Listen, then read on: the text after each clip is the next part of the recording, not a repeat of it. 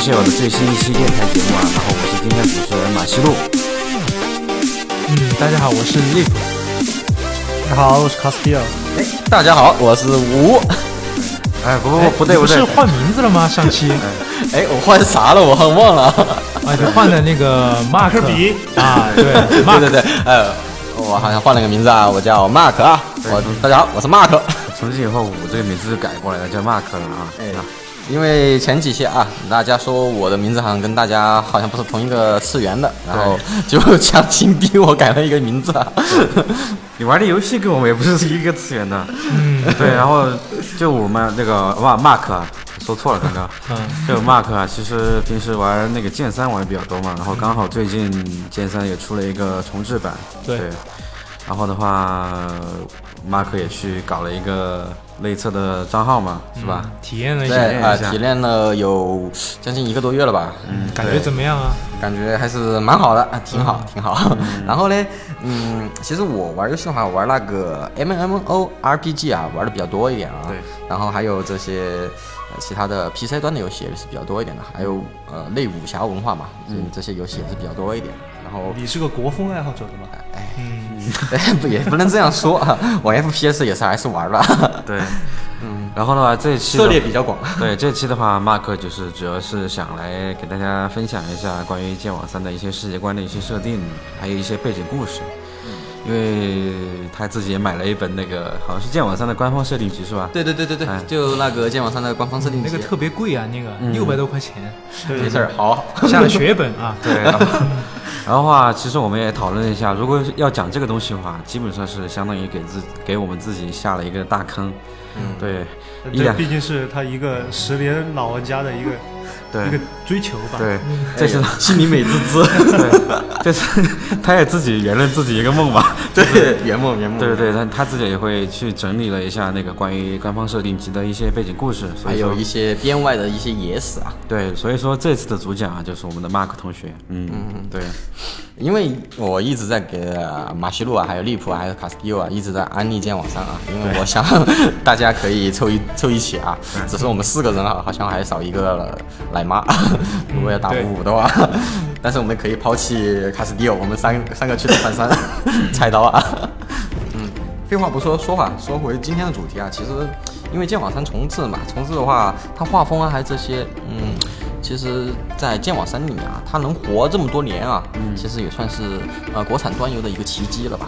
对，它它在国产游戏当中的话，也是属于一个典型，就是活得比较久的嘛，应该说是。对对对对，赚的也比较多。对，赚的也比较多。啊，他赚的话主要是赚女生钱嘛，因为的话妹子比较多，而且还有一个在业界里面就有一个称呼啊，都说他是被游戏耽搁的婚庆公司啊，或者是婚恋公司。他的其实。呃，竞争对手啊，应该是世纪对世纪佳缘和那个百合网。嗯，然后里面它里面有一个社交做的比较好，就是同城啊。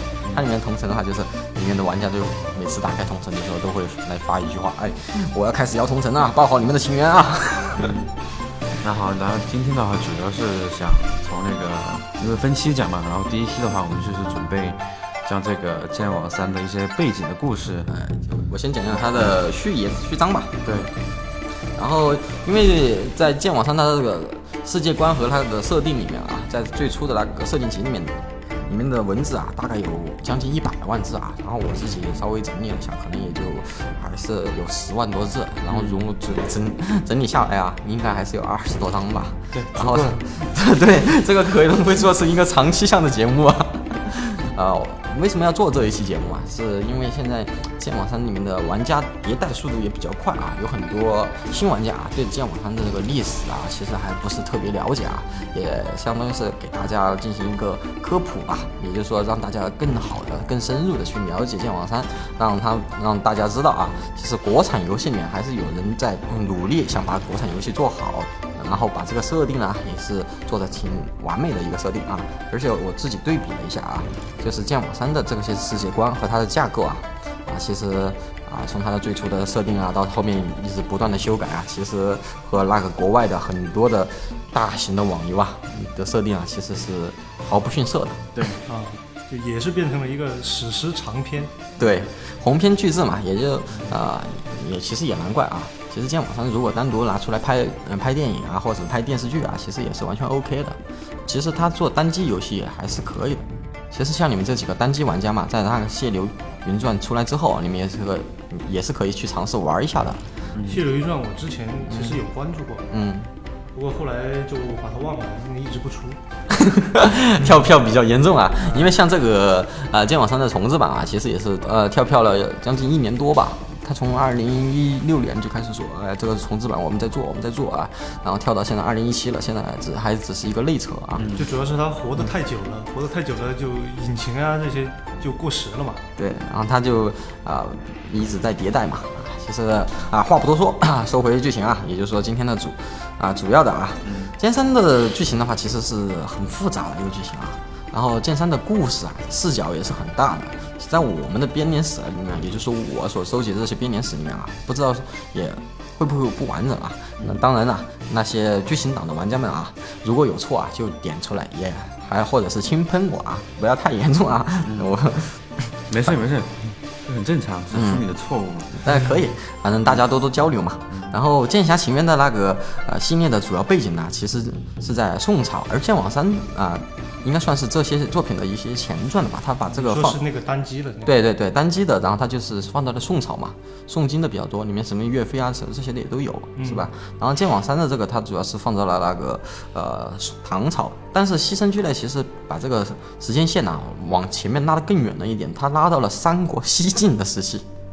就这个已经是隐藏的很深的那种背景。对，它是个里设定啊，就是在很久很久以前啊，也就是说大概四百年前嘛，也就是说司马懿的孙子司马昭，然后司马昭的儿子司马炎，然后他自己踹踹掉了那个曹魏的那个末代皇帝曹奂嘛，然后自己建立了晋朝，然后那个时候啊，啊、他们那个晋朝啊、如也就是说啊，有盛必有衰，到后面他衰衰亡的时候，就是世风日下，政朝政啊就暗晦，然后那个时候是一个乱世。对，又又产生了一个乱世，也就是说天下合久必分，分久必合嘛。然后他就开始，呃，让很多名士啊就不愿意去为朝廷效命，然后他们不效命嘛，然后就肯定就被咔嚓就被杀死掉了。对，然后呃，比如像那种竹林七贤里面的嵇康嘛，还有那个像后面装疯卖傻的山涛啊，然后他们这些名士啊就跑到山居里面去躲了起来嘛，嗯就避世嘛，当一些隐士。当然啊，还有一批人啊，他们跑得比较远，然后就跑到了西域的昆仑山上面啊。这个是真的远。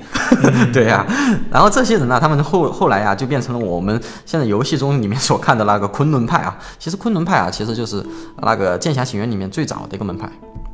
然后昆仑派以前在单机系列出现过，对对对对对对对，因为昆仑派啊，其实是影响很深的一个门派了，它藏的也比较深。但是现在有个问题啊，昆仑派现在在游戏里面还是并没有出来。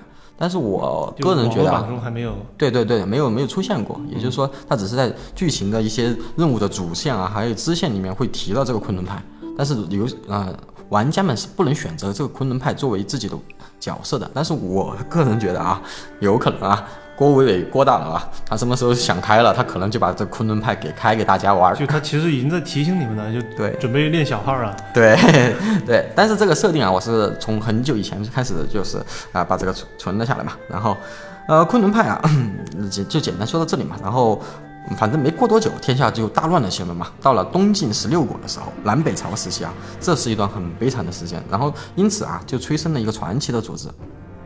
然后这个传奇的组织啊，就跟那个。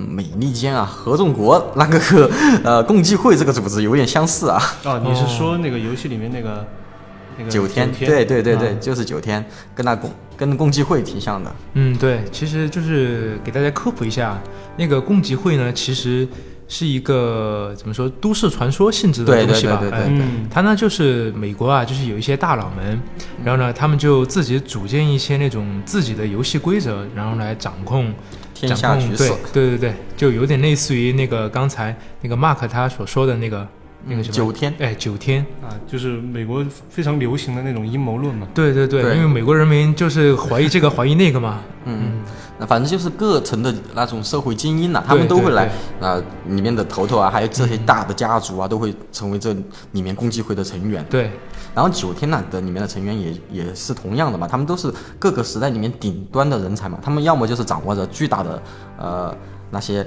财权呐、还有政权呐、然后他们还有要么就是智谋无双，要么就是武功盖世，就反正就是很厉害的，他们就组成了九天，反正就而且这个里面啊，他们说是九天，还真就是九个人，哦，比比较简单啊，就一人一天，对，对，一人一天。还是多了两天，还是轮休，轮休，轮休，轮休，嗯，然后啊，呃，他们这个啊，里面他们就负责着啊，在这个江湖上面啊，啊，要么就是赚钱啊，要么就是操控政权，要么就是收集武功秘籍，然后就是收集情报啊，反正就是掌握着天下局势的一个走向啊。嗯，反正就其实他们比皇皇帝啊干的事情啊还要累，我觉得。但是啊，他们为什么要干这么累的事情啊？他们其实有一个大同的目标方啊，也就是说有个大同的理想，他们是有 理想的，一群有理想的青年啊。他们的理想就是说社会大同啊，天下平安昌盛是这种。但是啊，九天里面啊，呃，就算是两个圣人，也有不同的想法。比如说老子或者是孔子，他们也会产生分歧，然后就形成了呃道家或者是儒家这样的样子的两个门派嘛，是吧？他们九天里面其实也是呃各自有自己的一一套思想，因为他们都是独立的人，是不是？嗯，然后到了九天呢，一他们一代代传承下来，然后到了南北朝的末期啊，这里面九天里面就有一个成员啊，他就产生了不同的想法，他就啊他说，哎呀，我这么厉害，我是不是应该应该干点什么，干点更牛逼的事情？我应该不应该这样一直在九个人一起，他已经不满足了，对他他想一个人，对，我要单干，我要单飞，我要走到历史的舞台上来，我要留下名声，我不能默默无闻的，是吧？他就建立了自己一个新的朝代，然后这就是后面的隋朝，然后建立了，啊，隋文帝，对，是不是反，是不是感觉这个呃策划很能编，是吧？嗯，这都能编进去，就 圆圆到了这个正传历史里面。对对对，对。然后，然后这个隋文帝啊，杨坚啊，他不但不但改变了九天的行事规则啊，而且还对组织下手，也就是说，他对另外的八个人的门派啊，也就是说，嗯，进行了下手，也就是说抢其他人的权利嘛，也就是说，嗯，然后让组织啊，其实遭受了重创嘛。然后不过九九天啊，并没有完蛋，而是吸取了教训啊，然后就是规定，嗯，以后的只要是九天的成员都不能去当皇帝。而且啊，九天还对那个隋朝进行了报复啊，这个这点啊是我自己猜的，官方设定肯定是没有写的。反正啊、隋朝到第二代也就灭亡了。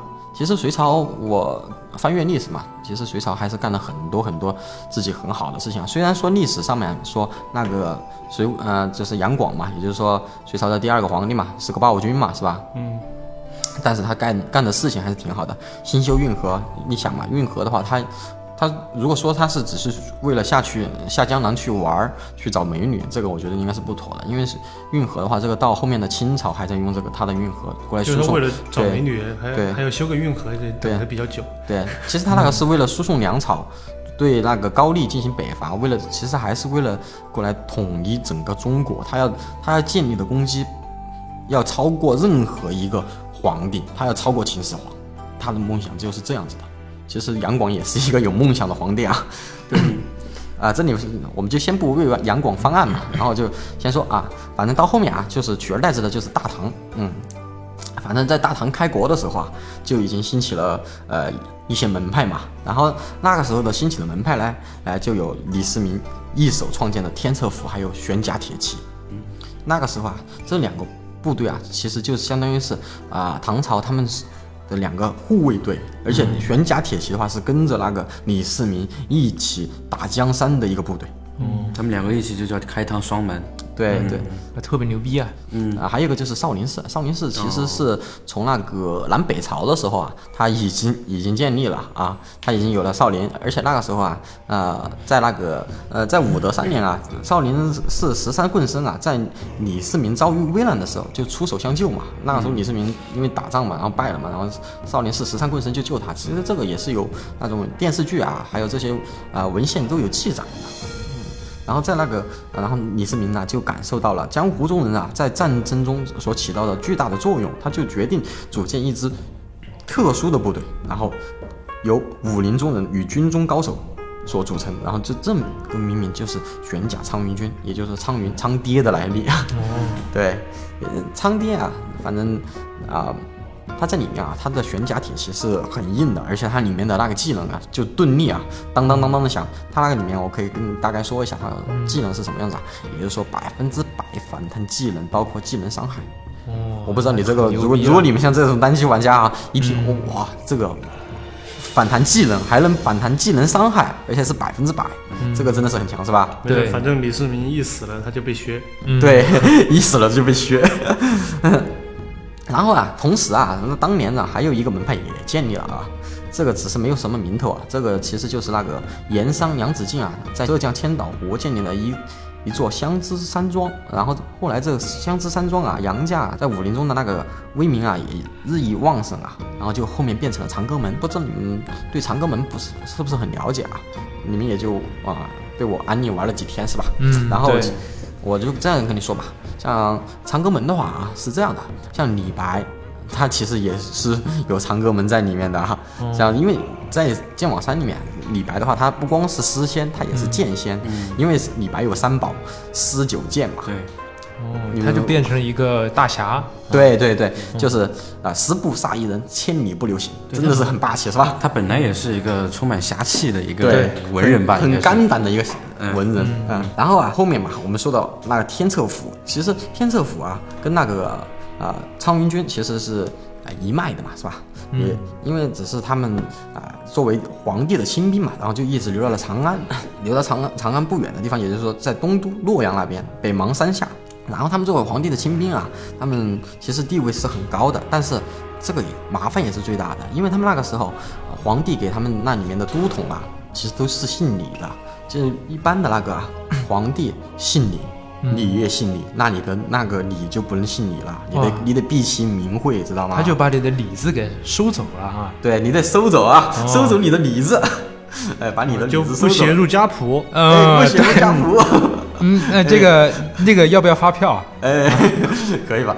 啊，行，那咱们就不多提啊。哎，对对对对对，行收走你的李字。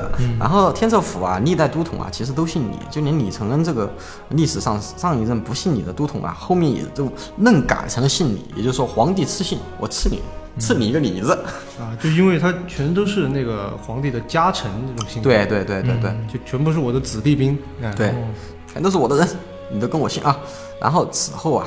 啊，极尽城府啊，天策府啊，没被解散啊，其实就已经很庆幸了哈。嗯，而且他们还能喊一声“长枪独守大唐魂”啊，其实已经是万分的嗯 开心了，真的。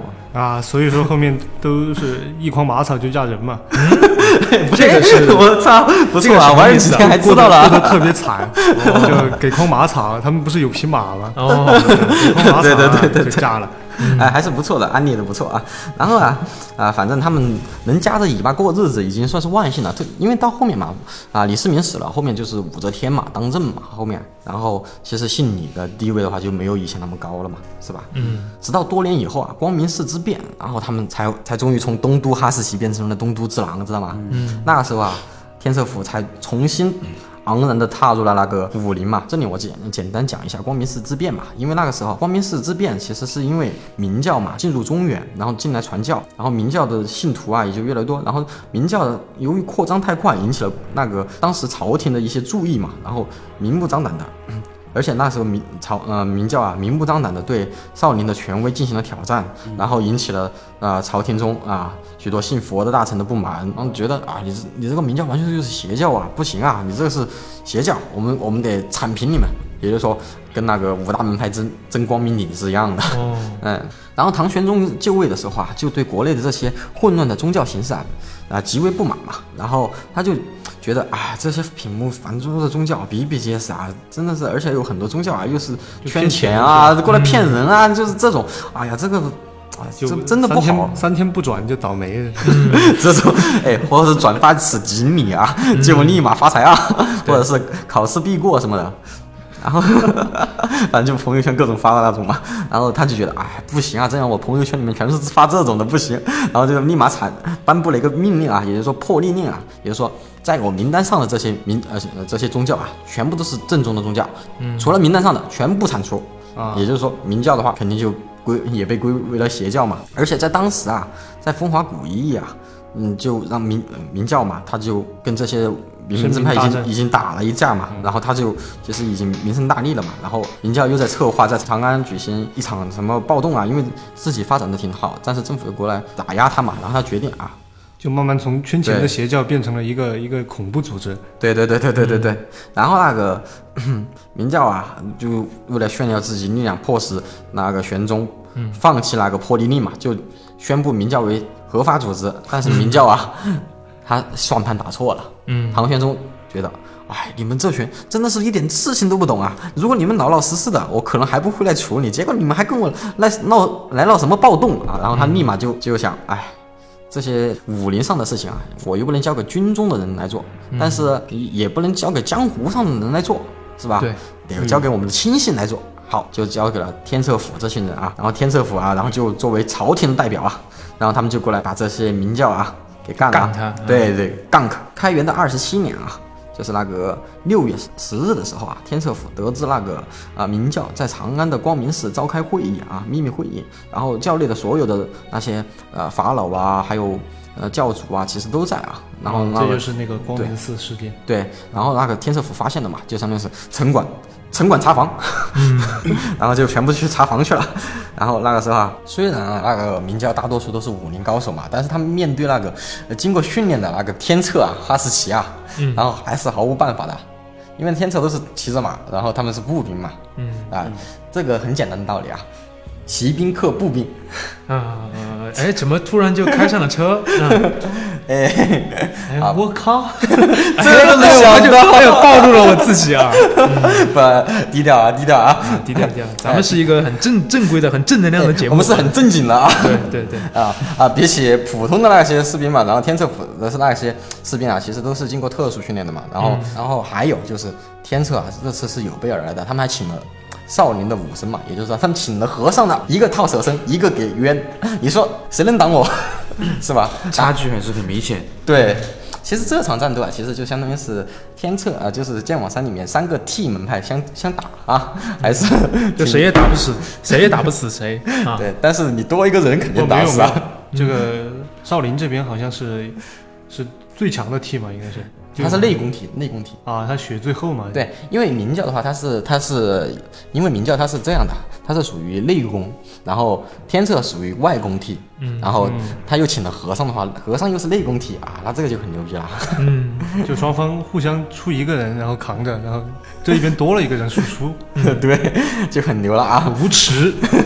对，对，然后里面啊，其实这里面还有一件事情啊，就是杨明啊一人挑了明教几大法王啊，然后后面那个明教的护法基本上全部都已经殉教了，只有陆陆威柔一人啊活了下来，然后逃了，逃回了那个也就是说塞外去，然后重重振旗鼓，准备让明教啊重新回归中原。嗯就没有张无忌还是不行啊。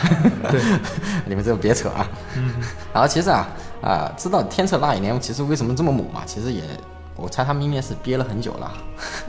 就因为以前一直过得很憋屈嘛。对对对对对，反正少林啊，一时一一直从头强到尾的大师嘛，秃驴嘛。而且少林好像还没有被削过。不是，其实少林的话，他是被削了的，但是削了然后又增强，削了然后又增强。其实你看上次大师赛啊，其实就是大师赛，你懂？大师赛 是吧？这全是大师。对，好了，说说到这里啊，序言就说的差不多了哈，我们就进入正题啊。我准备讲第一章，也就是说初唐四杰。既然讲初唐四杰啊，我们就得把时间往往前拨一拨啊，也就是说还得讲到隋朝去。其实这个时候啊，在隋朝的时候，那个末期啊，其实有一件很神奇的事情啊，也就是说开皇十七年的时候啊，那个太宗啊，太宗李世民将是在世上啊，他爹啊李渊还没去翻字典，嗯，没有翻新华字典，然后给他们取名字，他们就准备回到太原，然后给他取个名字嘛。然后在路上啊，就突然就碰到一个一个一个道士嘛，然后就过来摸摸骨，取个名字，然后过来说，哎，然后那个道士一看这婴儿的面相啊，可以啊，这这再给我十两银子，我就告诉你怎么解决。一边儿去。啊，他其实那个时候是这样说啊啊，这个这婴儿啊，以后必定救死救民啊。然后就说，哎，贫道有一名献上啊，这个婴儿的名字就叫市民怎么样？然后那个李渊一说，哎。市民李世民，哎呦不错哦。然后那个呃道人啊，后面又赠了李李渊一本书，也就是说《开元典论》啊，这本书就很厉害了啊。我大概来说一下，这《开开元典论》啊，《开元典论》这本书里面啊，其实大多是讲的是如何的打江山，但治理国家的方面却谈的很少。也就是说，告诉他们怎么去把江山打下来，但是治理国家讲的很少。然后那是不是还有一本书也讲治国？对对对对对，因为。开元盛典啊，就是讲的是你如何开，但是没有讲你如何治。嗯，后面有一本治的这本书啊，其实这个道人啊，后面给了另外一个人，那就是治国典论是吧？哇，你这么聪明啊！他不是开元典论吗？那为什么不是闭元典论？那就是亡国的时候肯定会再有一本嘛。这就扯了啊！就遗书。嗯。呃，其实那个时候啊，啊，那本后面那本书其实是叫做《大同典论》啊，啊，是叫做《大同典论》，不是《治国典论》啊。嗯。哎，然后那个时候呢，我来继续讲啊。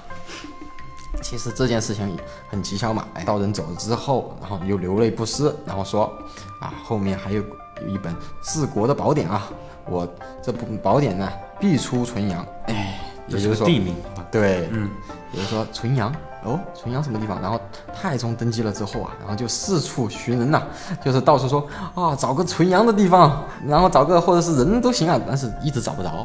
你知道这是为什么吗？因为那个时候纯阳啊，那个这个门派还没出来。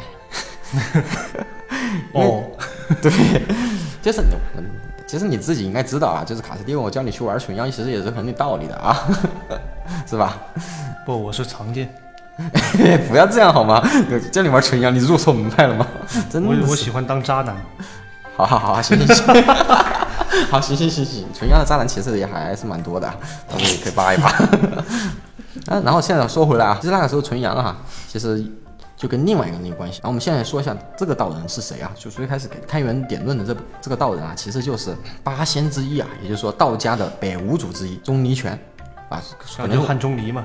对，还是有点文化啊。然后就是汉钟离，汉钟离啊，后面啊，他就又点拨了他一个徒弟啊，叫吕洞宾的人啊。那吕洞宾啊，就是后面狗咬吕洞宾不是好人心的那个吕洞宾，真实的这个吕洞宾啊，他也是。那是纯阳仙人好吗？你就记得人家被狗咬。对对对对对，好。然后那个吕洞宾，那个时候吕洞宾啊，其实还是一个花花公子啊。然后他诗琴棋诗画呀，其实都很了解啊。他就是初唐世界其中一杰。然后。其实我们所说的初唐四杰啊，也就是说是纯阳、子虚、翠玉、白衣这四杰，纯阳为尊。而且在那个初唐四杰之中啊，吕洞宾的年龄啊反而是最小的。而且在游戏开始的时候啊，那个女主啊，也就是吕洞宾，她是九才只有九十八岁，人家是神仙嘛，是吧？哎，活得比较老嘛。然后那个子虚子虚道人啊，其实就已经九十九岁了，而且都比唐老太太还小，唐老太太都一百多，而且那个乌有先生呢。都已经那个有一一百零四岁了，而且啊，那个吕洞宾呢，在二十八岁的时候都还没有开始习武，他那个时候是专心去考那个科举的，因为那个科举在那个隋朝已经开了，他们那时候就已经有入官为士的这个这个想法了嘛，他就是准备去考官。但是啊，相比之下啊，四杰中的那个杜慧啊，也就是说那个和尚啊，其实在二十六岁的时候就已经。啊，打了木人像，然后出去闯荡江湖了。而在这一年呢，公元的那个六百七十五年，吕洞宾最后一次考科举，遇上了那个钟离权，然后顿悟，哎呀，考什么考什么科举嘛，嗯，啊，不读书了，哎呀，不读书了，读什么啊？不读了，对，下海做生意啊，嗯，对，嗯，对，对，下海做生意啊，结果他上山，他上山了。好吗？但是啊，有个不幸的消息啊，是他那次科举又成功了，而且还考了个，而且还考了个进士。所以啊，就是该读书的时候还是要读书啊，哎，不要去修仙啊，学习还是很重要的，少修仙。但是该修仙还是要修仙的，对，就是学习修仙两不误。对你白天学习，晚上修仙嘛。真修仙，你们这修仙的，好，就这样啊。然后那吕洞宾啊，就参悟道宗了，然后以然后就视名利为粪土了，就不去当官了，就开创了纯阳，他们纯阳就创世了嘛。然后正好在那一年啊，武则天就正好执政了。然后不过还没登基的时候啊，他的他就调他边防的那些神策军啊，也就是说天策吗？不是，因为天策的话，相当于是他是姓李的，是天策军。哦，他自己又搞了个神策，对他自己就搞了个神策军，然后和天策天策军并驾齐驱，也就是说天策的死对头就是神策。嗯，在这游戏里面玩不到嘛？玩得到，玩得到，玩得到也有啊，也有。你去走天策那条剧情线的话，你就可以看得到。但是我说没有这个门派可以选，对，也没有没有神策这个门派可以选，但是你可以这两支部队里面的爱恨情仇也是可以体现到的啊，嗯相打相爱啊。然后吕洞宾啊，其实在一个奔三的那个大龄青年嘛，文艺青年啊，先入道后修武，然后又创立了一一个内功心法，叫做纯阳心法，然后就创立了这个纯阳一派嘛。啊，就纯阳就这么来的。对对对，而且啊，在那个公元啊，嗯，六九四年的时候啊，钟离钟离权啊，他先逝了嘛，也就是说死掉了。然后他临终的时候留就把那另外的一本书啊，就是《大同论点》啊，留给了那个吕洞宾，就是让那个李渊要后面的子孙要去找的那本《大同论点》，然后要要跟他说，哎，跟他说这本是治国之书，要交给当权者，并要告诉他，天子的权利是上天授予的，应当竭力相助啊。其实这里面啊。他是这他所说的那个天子的权利是上天授予的，其实这个上天啊，其实就是九天指的是九天，也就是说你得了这本书，你就是得到了九天的认可，九天就会过来竭尽全力的过来辅佐你啊。然后这个时候啊，呃，就是那个朝廷里嘛，就是那个皇室啊，其实他们一直在根据那个钟离权的，也就是当年所留下的那个预言啊，就是一直去寻找这个纯阳的地方啊，因为吴国嘛，因为那个时候到，但是到后面啊。武则天登基的时候，她不是那个李家皇室的人，因为她是还是算是外来媳妇儿嘛，是吧？她不知道这有这事儿，但是那李隆基啊，他是知道的，他就那时候就很提心吊胆啊，他担心，成天就担心那个武则天到时候啊会怎么会怎么怎么怎么样自己啊，他就在那宫里面啊，反正老老实实读书，然后他，但是他却一边又暗下决心啊，找到这个论点，然后重新让自己的这个啊家世啊正宗起来，夺回他主流嘛们李家的王朝。对，这是这王朝是要姓李的。其实啊，在剑山里面，这个王朝其实是姓傅的，父子党。哦，对，对了，其实，在公元的六百九十四年啊，其实还发生了一件大事啊，那就是剑网三里面的反派啊，第一高手狮子光挑战少林失败，一晕就挂掉了。嗯啊，你知道为什么挂掉呢？因为这个事件的一开始啊，其实就是。应该是这样子，其实啊，狮子光这人啊，其实是历史上真实存在的啊。当初啊，玄奘大师啊西行啊取经啊，在天竺宣讲佛法的时候啊，狮子光就不服，因为那时候狮子光还是个小孩儿啊，然后就出来和他辩论啊，结果输了啊，姜还是老的辣嘛，是吧？然后狮子光就想，哎，我怎么能能输呢？我不行，我得做准备，我得再次去挑战玄奘啊。但是玄奘啊，回来回到中原呢，他就。不接受那个狮子光的挑战了啊！经过第三区这些那个策划们一笔发挥，就让他成了剑山里面最大的 BOSS。在游戏中嘛，狮子光对那个啊玄奘是耿耿于怀啊，然后他自己就建立了菩提会。经过了许多年的准备嘛，他最终决定率领众人啊来到中原，要向所有人证明啊自己的实力。不过这次啊，玄奘玄奘大师啊他已经圆寂了啊，然后狮子光没办法，就只能盯上了少林寺啊。对，嗯。其实这段剧情的话，我觉得有点借鉴了那个像那个《天龙八部》鸠摩智那一段啊，嗯，过来辩论啊，还有过来踢馆这样的，我觉得还是挺像的。对，反正狮子光他自己的小算盘是打的噼里啪啦响啊。哎，天竺好像没有算盘。哎，对啊，好像是这件事啊。哎，手指反正噼里啪啦响嘛，各种噼里啪啦响啊。反正啊，天下武功出少林嘛，这句话啊，因为是少林一直常说的嘛。但是狮子光又说啊，天下武功出少林。但是少林的武功是出自达摩祖师啊，和玄奘大师从天竺带来的这些佛法呀，好像都是从天竺带过来的呀。那少林就得认天竺的这边为宗啊，也就是说，你天竺这边才是正宗，你这边中原的这些少林啊，都是后面我们所发展过来的子公司。现在我们总公司要过来回收子公司了啊，你们这个必须得认我为领袖啊，啊，反正是想的太很美好啊，然后。你你觉得这边的子公司，他那边这边少林寺，他他会认账吗？肯定不会啊。嗯，那他就想，反正我只要能把少林寺打服了啊，狮子光他自己的梦想就能提前实现了嘛，是吧？然后狮狮子光啊，就带着那个风云三火使嘛，也就是说过来实现自己的美好梦想了嘛，然后上少林寺来踢馆啊。这里啊，就是剑网三里面影响最深远的一战啊。因为这一战啊是三条少林寺里面的第一条，也是水平最高的一条。在公元的那个六百九十三年啊，释子光啊也不怕自己一把打年纪啊，因为他那个时候已经也算是很老了。嗯，然后反正就气势汹汹的，然后跑上来说：“你们的佛经啊，还有武功啊，都是从天竺偷来的，现在都全部还给我们啊！”少林寺啊，一看哇，有人过来砸场子啊！不过大家都是出家人啊，有什么事好好说嘛，你要变就变啊！狮子光他，但他狮子光不是来辩论的，他是过来过来收购你少林寺的啊！就是说他 他想到少林寺来，然后要回他们天竺的东西，对对对对然后少林寺让他提供发票，对结果他没有，啊没有就打起来了，对，反正就是这样的啊。嗯，然后反正一打下来啊，然后少林寺这些高僧啊，就大吃一惊啊。狮子光这个人武功奇高，一招青木掌啊，是打得几几位杜字辈的高僧啊，挡也挡不住，反正就是一一落败啊。嗯，就我们前面所说的那个杜慧啊，其实那个时候啊，下山去啊，是跟那个梁老太太，也就是说也是初唐四杰里面的其中一个梁翠玉打了一架，然后他输了，他就决定啊，我还是回少林寺吧。正好，也就是他在他回少林寺这这一年，然后狮子光上寺挑战他。就刚好赶上这个事儿，对，刚好赶上这个事儿。然后他那个时候啊，白衣杜慧嘛，在寺中看，眼看少林的那个这些圣域嘛将要陨落嘛，然后杜慧就决定尝试一战嘛，然后就决定出出场。但是就在他要准备往前走一步的时候啊，突然又出来了一个非常非常低调的和尚啊，低调到少林寺中很多人都不知道他，这就是杜法。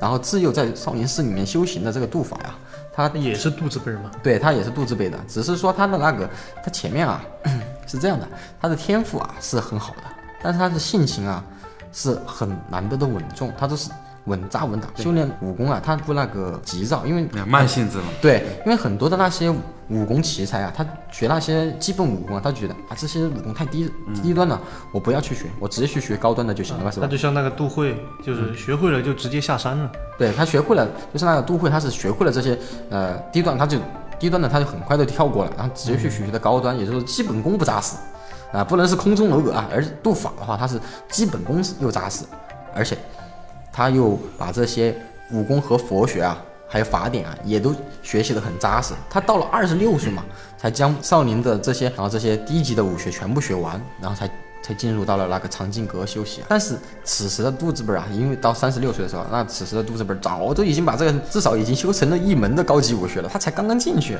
啊，这就显得他很慢嘛。然后他们就觉得啊，你的悟性其实也不是很高嘛，其实他是隐藏了啊。然后过了又过了四年哈，他在他四十岁的时候，然后杜法读完了藏经阁里面的所有的书，而且和高僧论法，然后高僧们都辩不过他，这就说明基本功的扎实性啊。所以说劝大家啊，各位读书的啊，还是要打好基本功啊。还是不要那么早去做生意。啊，突然正能量，对，一本正经的。哎，没有，人家做生意那个是吕洞宾呢，嗯，啊，那个放弃了嘛那个那个更牛逼，他是上山了，他不是下海啊。他本来就是有那个实力的嘛。啊，对对对对对。哎下海下海不算做生意，下海那是入职，好好，别开车，别开车啊！嗯，你看，我们是正经的正经的 播放对，平台、啊，我们是一档很正能量的主播类的节目。对对对啊，别不要扯啊。嗯。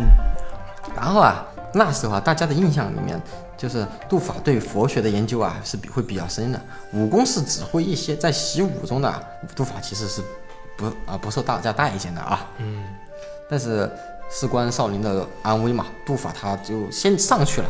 然后那个时候杜慧啊，其实就想，哎，杜法你先上去吧，反正你去磨一下他的耐力啊，我自己也好打一点是吧？然后杜慧就先先上去先上啊，结果啊杜法这一上就不得了了，他先上去过论佛法，劝他停手啊，可是狮子光啊他就是不听，嗯，我就不听，不听不听，我就不听。他要是听的话，当年在天竺就服输了呀。对呀、对呀、对呀、反正他就不听啊，就是要动武，他就是要动武，直到啊杜法他就啊才明白啊，原来说这些都是对牛弹琴啊，只有动手。然后啊杜法呀，反正是苦修了多年嘛，然后他那个时候就用了那个燃木刀法和那个金刚不坏神功啊，也就是说击败了那个石子光的青木掌。嗯，也就是说，其实听名字都比他青木掌厉害嘛。啊，因为他是这样子的，那个燃木嘛，也就是说他是那个火，也就是说刀法都是用的火，而金的话又是用的金属性，也就是说青木长啊，啊完全是木木对对对对对啊，木金克生火对对对对，完全是这样子啊。然后青木长就就被完克嘛，嗯一个叫青木掌，一个叫燃木刀法，对，嗯活该嘛。。杜法对那种中华哲理的绝妙运用是吧？对对对对对对对对。然后反正这一仗啊，反正也是拼尽了全力嘛，完全都不是什么点到即止。所以说狮子光也是身负了重伤，然后杜法他自己也是受了一些轻伤嘛。那肯定嘛，你都打上门来了，对没把你打死都算好的。对，然后啊，狮子光反正是重受重伤，然后退了回去，然后到了第二年呢、狮子光就挂掉了。然后而杜法呀，他还是过着他很平淡的这些生活嘛，很低调嘛，只是说在江湖上面多了一个绝世高人的名字，嗯就是少林众生啊，看他的眼光也都完全都变了嘛。就从此以后少林寺，你你打也打不过，骂也骂不过。对对对对对。然后呢，那个杜慧啊，目睹了这个师兄这么高的武功啊，嗯，然后心里面也就受到极大的震撼啊，觉得啊，他就将师兄啊定为了自己的追追随目标，我要赶超他。从此啊，他就不涉及江湖了，就在寺庙中苦修。啊，为师兄打 call。对对对对对对对。然后呢，啊，现在讲了我们的出场四节的其中两个人是吧？是一个人是少林的，一个人是那个，一个人是纯阳的。然后我们就应该讲讲讲另外的一个，就是我开始说的，唐老太太，是那个杜慧所输给的那个唐老太太梁翠玉。嗯，这个唐老太太啊，也就是说，她以前的话还是一个大美人嘛，是吧？也算是一个呃剑网山里面的第一女豪杰。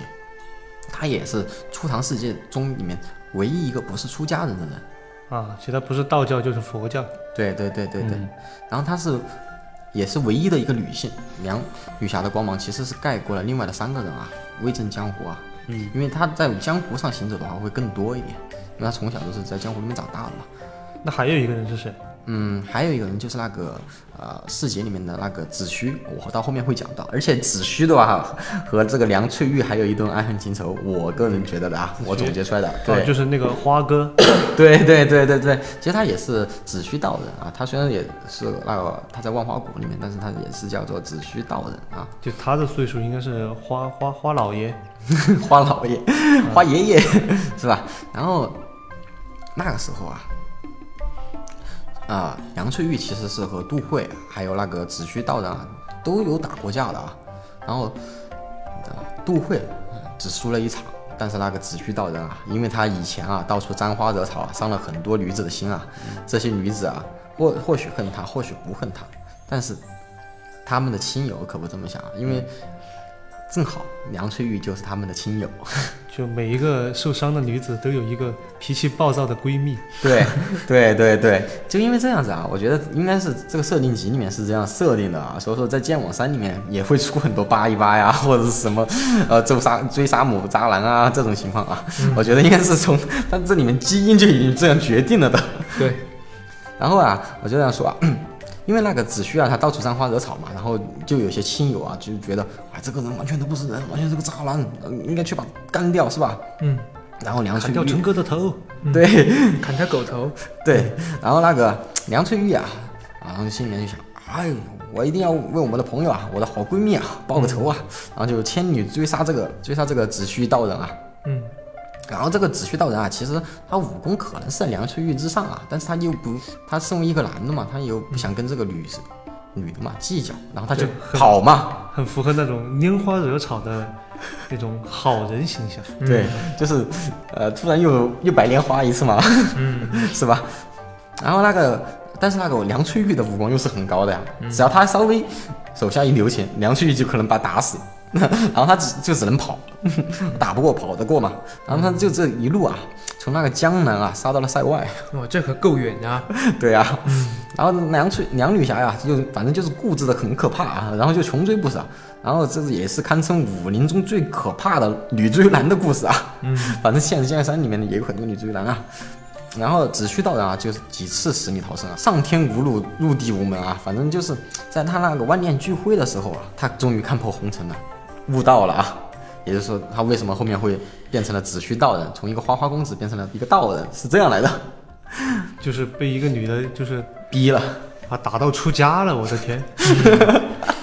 怕了，对，真的怕怕了。然后他决定不再逃了，就坦然接受自己的命运嘛，就是说，让你把我杀了，就是这种。对，杀了吧，反正我已经万念俱灰了嘛，啊你要杀就杀，反正老子也不活了。我不逃了，我太累了，跑不动了。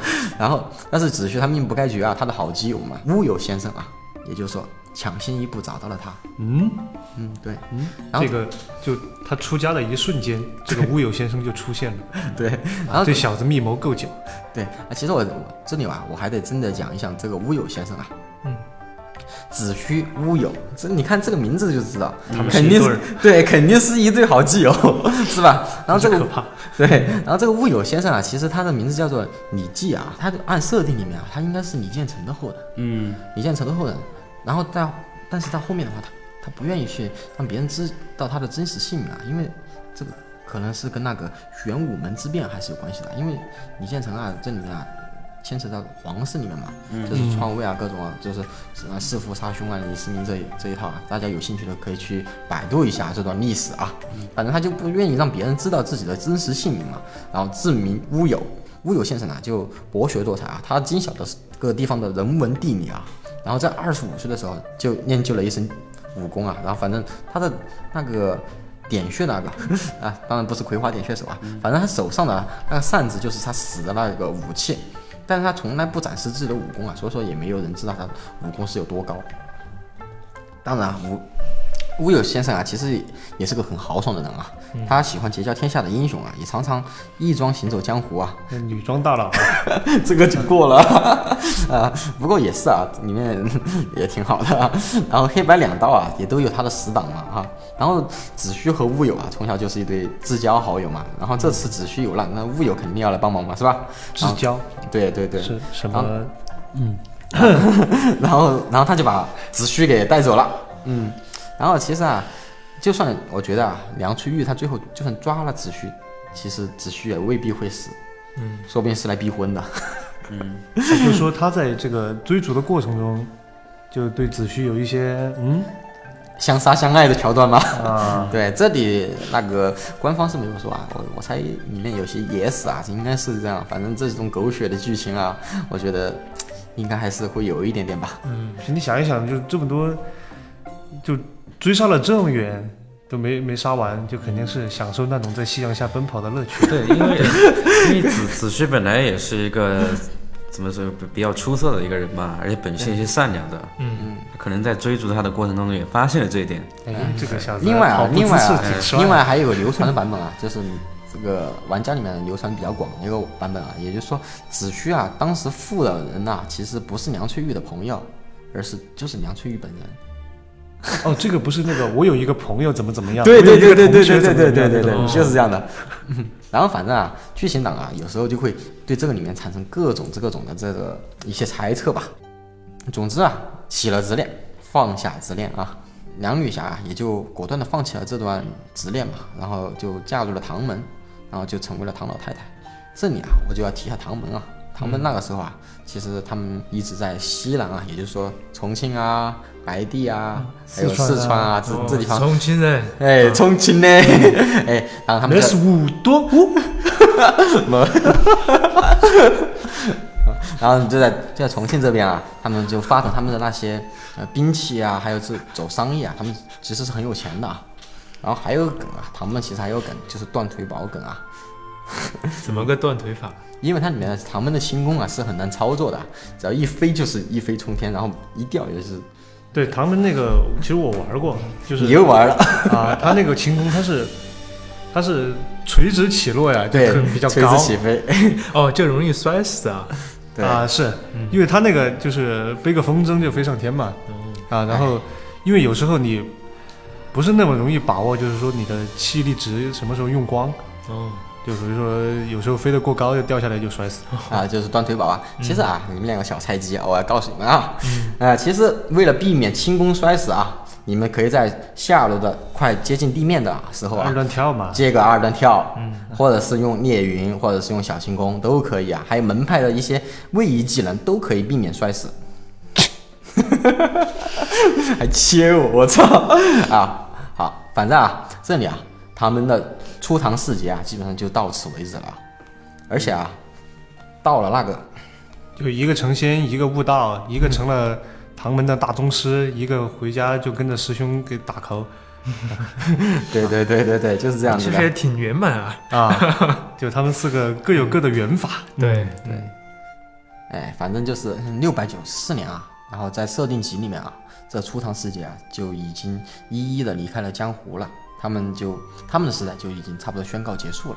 嗯，也就是说后面展开的是就是新的一个篇章。对啊，也但就是对，但是我们这一期的话，就可能就不会再接着第二第二章这么讲下去了。对，时间到了啊。对，时间 差不多了。对，然后的话，哎确实啊，这是个大坑啊。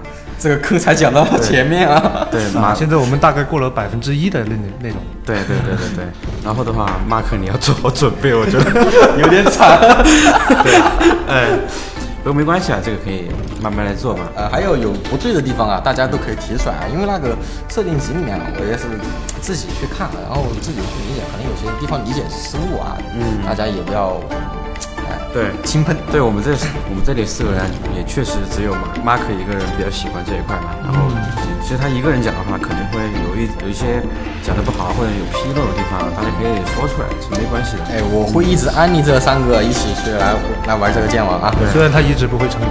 对 看你本事了吧？啊，行吧。那么这次节目的话，时间也差不多了啊。然后欢迎大家持续关注我们这个系列节目啊。然后时间也差不多了，然后朋友们，呃咱们下期再见吧。嗯，拜拜，拜拜拜拜，拜拜。